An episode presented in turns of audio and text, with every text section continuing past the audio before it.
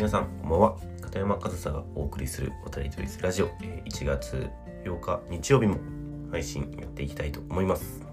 でも早速今日のテーマなんですけどあるコラムを紹介したいなと思って、まあ、そのコラムのタイトルからまずお伝えするとイチロー坂本勇人も語ったこれからの野球界に必要なことデータを超えた直感や感性というタイトルのコラムですね。で僕もこのタイトルを読んだ時点であこういうことを言うんだろうなっていうのがちょっとイメージできて読んでみて、まあ、その予想を上回るいい記事だと感じたのでね今日はこの記事をシェアしたいなというふうに思って、えー、話をしているんですけどでもこのコラムで内容結構長いのでもうなんか全部紹介するようなことはしません。あの URL をね概要欄に貼っておくのでもし興味ある方は読んでいただきたいんですけど僕はこのタイトルを読んでまずこういうことだろうなっていうふうに思ったのが、まあ、イチローさんがね引退会見の時に2019年のね引退会見の時に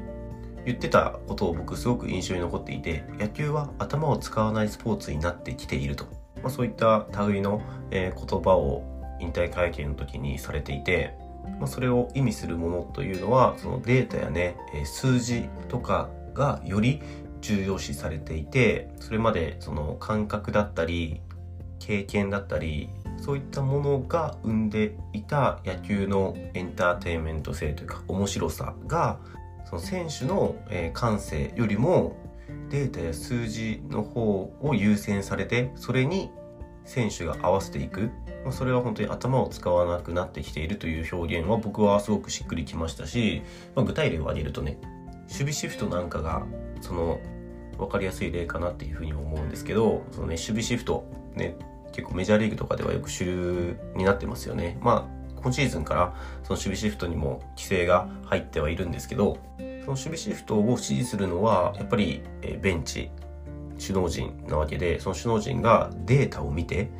このバッターは半分以上こっちサイドに打つからこっちの方の守備を固めておこうとかでその時にこれまでそういった守備シフトが主流じゃない時はもちろんねそのベンチからの指示とかもあったと思うんですけどその選手自身がこのバッターこっちに飛んできそうだなっていう、まあ、勘というかそのグラウンドに立って肌で感じている感覚でポジショニングを取ったりっていう方が、まあ、主流というか上手い選手はそれをしていてさらにそれがしっかり機能していたっていうのが、まあ、はっきり見えない野球の面白さというか、そのヒットだと思った打球に対して、なんでこの選手はこんなとこ守ってるんだみたいなみんなが驚くようなねそういったプレーが起きる時っていうのはその選手の感性によって起きる野球の面白みだと思うんですよ。けどその面白みを生んでるのはそのプレーが起きる前から誰も注目してないところでその人の感性でポジショニングを取っていることによってそのファインプレーが生まれるっていうね、まあ、そういうものがデータとかを重視することによって、まあ、そのファインプレーがなくなるわけじゃない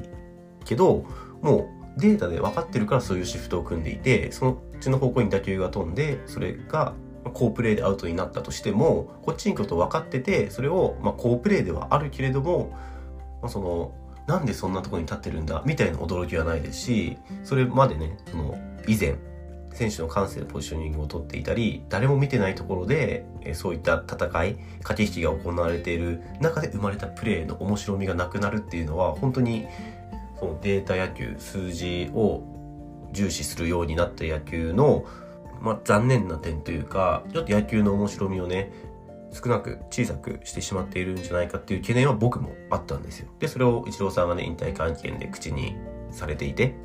僕はそれはすごく印象に残っていて、もちろんそのデータや数字を用いることがダメなことではないんですよ。ダメなことではないけれども、データや数字だけで野球をするのであれば、それはもうもはやね、僕テレビゲームでもいいんじゃないかなっていうふうに思うんですよ。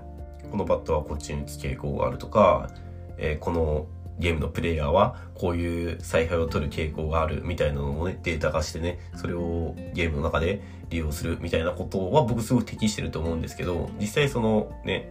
生身の選手同士がね、プレーをしている中で、その選手の感性や肌感覚だったり感みたいなものよりも数字を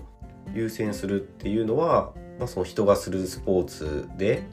その数字やデータの扱い方っていうのはすごく役に立つ反面使い方を間違えると魅力をねそのスポーツそのものの魅力を損なってしまうんじゃないかっていうのはねちょっと考えた方がいいんじゃないかなと。まあこの記事も僕の解釈では似たようなことを言っていると思ったんですよね。で、まあ、この記事の中で、えー、一つ印象に残っている文というのがあるので、そこをご紹介すると、経営者の神様と呼ばれる松下幸之助もこう言っている。修練に修練を積み重ねたところから生まれた勘は科学にも勝る。本当にその、ね、スポーツと経営者っていうね、えー、畑は違えど、言ってることは本当に本質だなと思いますし、まあ、科学は正しいものではあると思うんですけど、その科学に勝ることは全然あると思うんですよね。科学や数字、データっていうのは、その確率を高める上ではすごく役に立ちますし、その確率のスポーツだから、その確率が高い方を選ぶのは決して間違った選択肢ではない。間違った選択肢ではないけど、修練に修練を積み重ねた勘がそれには勝るっていうのは、僕はこれすごく本質だなと思って、この言葉僕すごく気に入ったんですよね。この記事読んで初めて知りましたけど、だから今後もそのテクノロジーのね進歩によって科学だったり数字やデータっていうのはもっともっと洗練されていくものだと思います。なんですけどその洗練されればされるほど結果が分かりやすくなってくるじゃないですか。ここに打ったらヒットになりやすい。ここを守ったらアウトを取りやすい。その分かったものでプレーをすることがまあ、それで勝ちにつながればいいのかもしれないですけど果たしてそれが面白いのかって言われたらそこには